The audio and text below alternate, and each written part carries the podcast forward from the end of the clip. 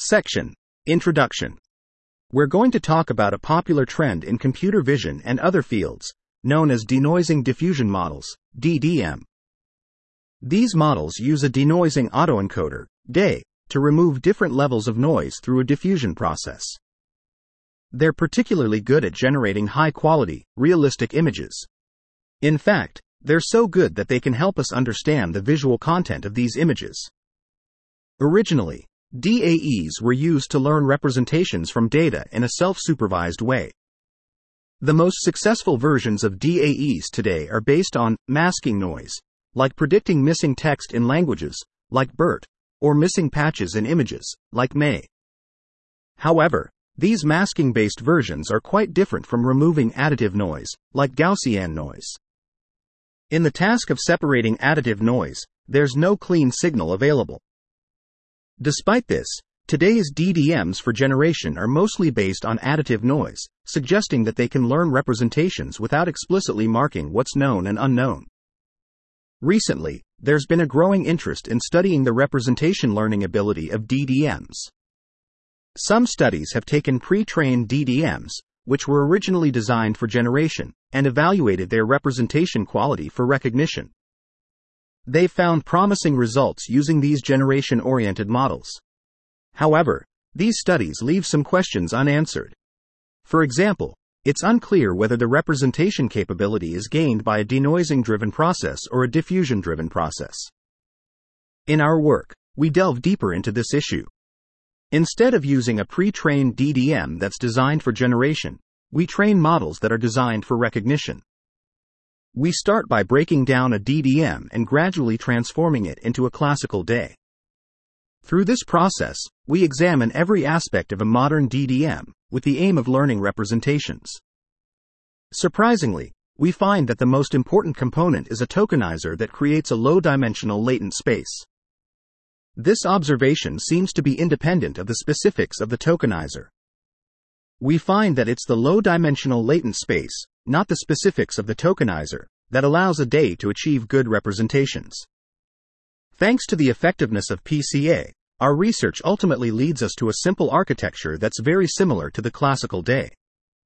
We project the image onto a latent space using patchwise PCA, add noise, and then project it back by inverse PCA. Then we train an autoencoder to predict a denoised image. We call this architecture latent denoising autoencoder, LDAE.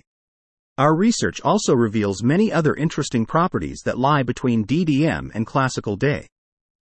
For example, we find that even using a single noise level can achieve a decent result with our LDAE. The role of using multiple levels of noise is similar to a form of data augmentation, which can be beneficial, but not an enabling factor. Finally, we compare our results with previous baselines. On one hand, our results are significantly better than the pre trained models. On the other hand, our results fall short of baseline contrastive learning methods and masking based methods, but the gap is reduced. Our study suggests more room for further research along the direction of DAE and DDM. In the history of machine learning and computer vision, the generation of images has been closely linked with the development of unsupervised or self supervised learning. Approaches in generation are essentially forms of un, self supervised learning, where models are trained without labeled data, learning to capture the underlying distributions of the input data. There's a common belief that a model's ability to generate high quality data indicates its potential for learning good representations. Generative adversarial networks, GAN, for example, have sparked a lot of interest in adversarial representation learning. Variational autoencoders, VAEs, originally designed as generative models for approximating data distributions, have become a standard in learning localized representations. Similarly, the impressive generative performance of denoising diffusion models, DDM, has attracted attention for their potential in representation learning. Some studies have started to investigate this direction by evaluating pre trained DDM networks. However, while a model's generation capability suggests a certain level of understanding, it doesn't necessarily translate to representations useful for downstream tasks. Our study delves deeper into these issues. On the other hand, although denoising autoencoders, DAE, have laid the foundation for auto-encoding based representation learning. Their success has been mainly limited to scenarios involving masking based corruption. To the best of our knowledge, little or no recent research has reported results on classical DAE variants with additive Gaussian noise. We believe that the underlying reason is that a simple DAE baseline performs poorly. Section Summary Denoising diffusion models, DDMs, are popular in generative models for computer vision. While DDMs achieve impressive image generation quality, it is unclear whether their representation capability is gained through denoising or diffusion processes.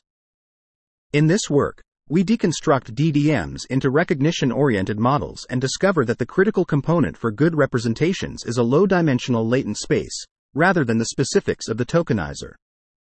We propose a latent denoising autoencoder, LDAE, architecture that achieves decent results with a single noise level, suggesting that denoising is the main factor in representation capability.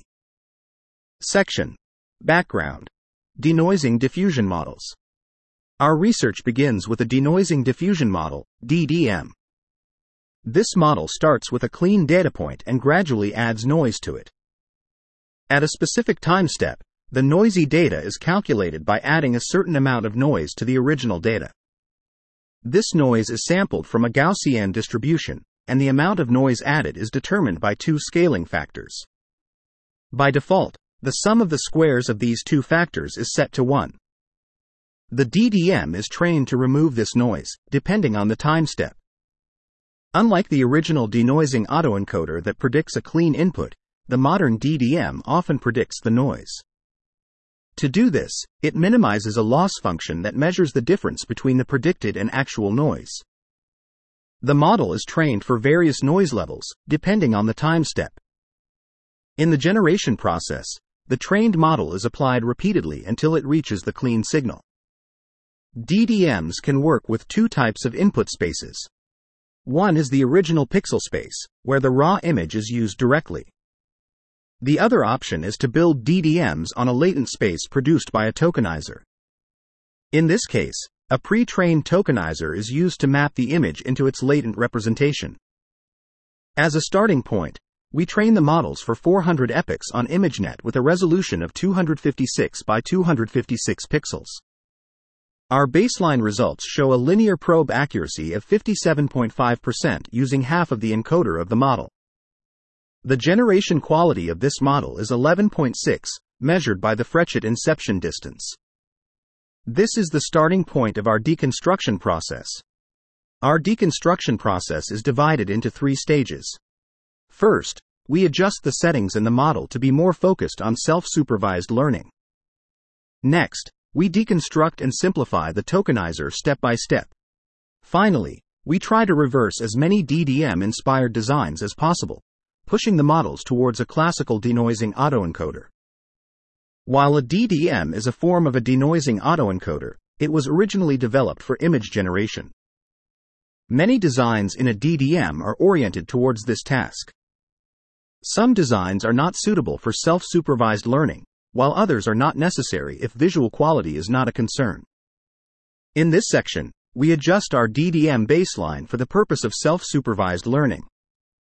Our results reveal that self supervised learning performance is not correlated to generation quality. The representation capability of a DDM is not necessarily the outcome of its generation capability. Next, we further deconstruct the tokenizer by making substantial simplifications. Finally, we consider a simpler variant which performs principal component analysis, PCA, on the patch space. PCA is equivalent to a special case of an autoencoder, in which the bases can be simply computed by eigen decomposition on a large set of randomly sampled patches, requiring no gradient based training. We can visualize their filters in the patch space. We show the results of the linear probe accuracy of the model using these four variants of tokenizers. We draw the following observations. Section Summary. In this section, the authors introduce the concept of denoising diffusion models, DDMs, which sequentially add noise to clean data points. A denoising diffusion model is then learned to remove the noise, and it can operate on either the original pixel space or a latent space produced by a tokenizer. The authors then describe their deconstruction trajectory, which involves adapting DDMs for self supervised learning, simplifying the tokenizer step, and attempting to reverse DDM motivated designs. They summarize their findings, noting that self supervised learning performance is not necessarily correlated with generation quality, and they propose simpler variants of the tokenizer, including one that performs principal component analysis, PCA, on the patch space. Section Latent dimension of the tokenizer is crucial for DDM to work well in self supervised learning. The importance of the tokenizer's latent dimension in self supervised learning for DDM cannot be overstated. As illustrated in the figure, all four tokenizer variants show similar trends, regardless of their architectural and loss function differences. Interestingly, the optimal dimension is quite low, 16 or 32, even though the full dimension per patch is significantly higher, 768. Surprisingly, the convolutional VAE tokenizer isn't necessary or even preferable. Instead, all patch based tokenizers, where each patch is encoded independently, perform similarly and consistently outperform the Conva VAE variant. Furthermore, the KL regularization term isn't needed, as both the A and PCA variants perform well. To our surprise, even the PCA tokenizer performs well. Unlike the VAE or A counterparts, the PCA tokenizer doesn't require gradient based training. With pre computed PCA bases, using the PCA tokenizer is more like image pre processing than a network architecture. The effectiveness of a PCA tokenizer greatly aids us in moving modern DDM towards a classical DAE, as we'll demonstrate in the next subsection. High resolution, pixel based DDMs don't perform well for self supervised learning. Before we proceed, we report an additional ablation that aligns with the previous observation. Specifically, we consider a naive tokenizer that performs identity mapping on patches extracted from resized images. In this case, a token is the flattened vector consisting of all pixels of a patch.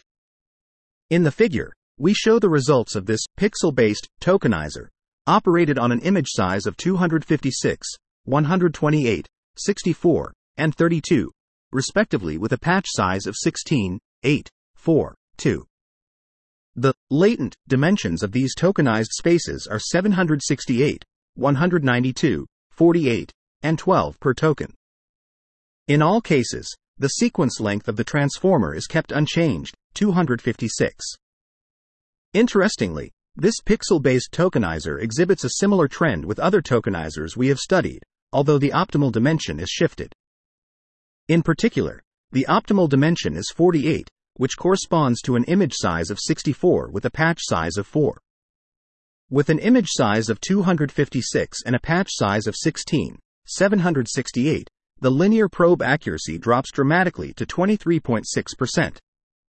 These comparisons show that the tokenizer and the resulting latent space are crucial for DDM DAE to work competitively in the self supervised learning scenario. In particular, applying a classical DAE with additive Gaussian noise on the pixel space leads to poor results. Next, we continue our deconstruction trajectory and aim to get as close as possible to the classical DAE. We attempt to remove every single aspect that still remains between our current PCA based DDM and the classical DAE practice. Through this deconstructive process, we gain better understandings of how every modern design may influence the classical DAE. Lastly, out of curiosity, we further study a variant with single level noise. We note that multi level noise, given by noise scheduling, is a property motivated by the diffusion process in DDMs it is conceptually unnecessary in a classical DAE. We fix the noise level as a constant, square root of one third.